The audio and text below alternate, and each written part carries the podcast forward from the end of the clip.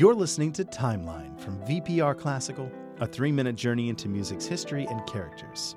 I'm James Stewart.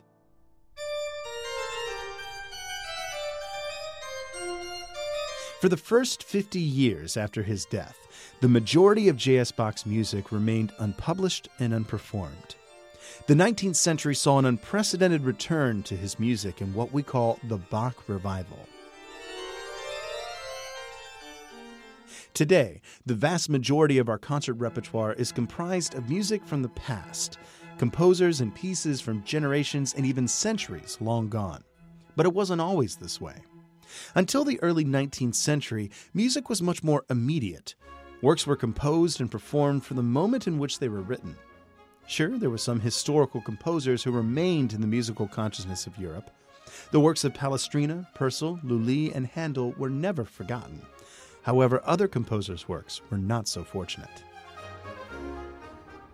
The early Romantics became enamored with the past, past thought and past art, in a movement of historicism. This was especially prevalent in Germany. After the embarrassment of the Napoleonic Wars, there was a desire to reach back to what made that country great. This renewed patriotism also led to a religious revival, a resurgence of the Protestant Lutheran Church. Naturally, J.S. Bach became the icon of this movement.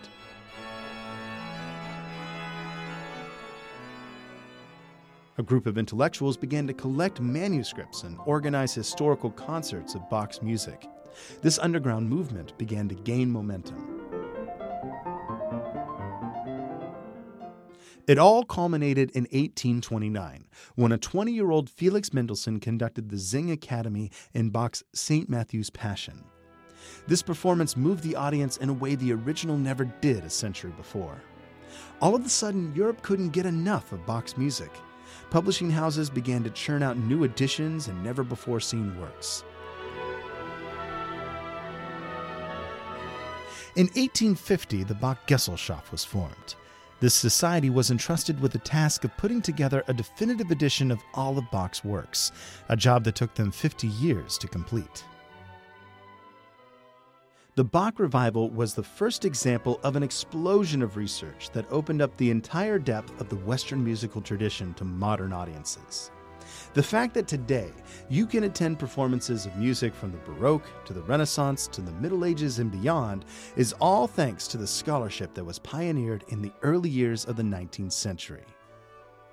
Find out more about the Bach Revival and follow the timeline at vpr.net/classical.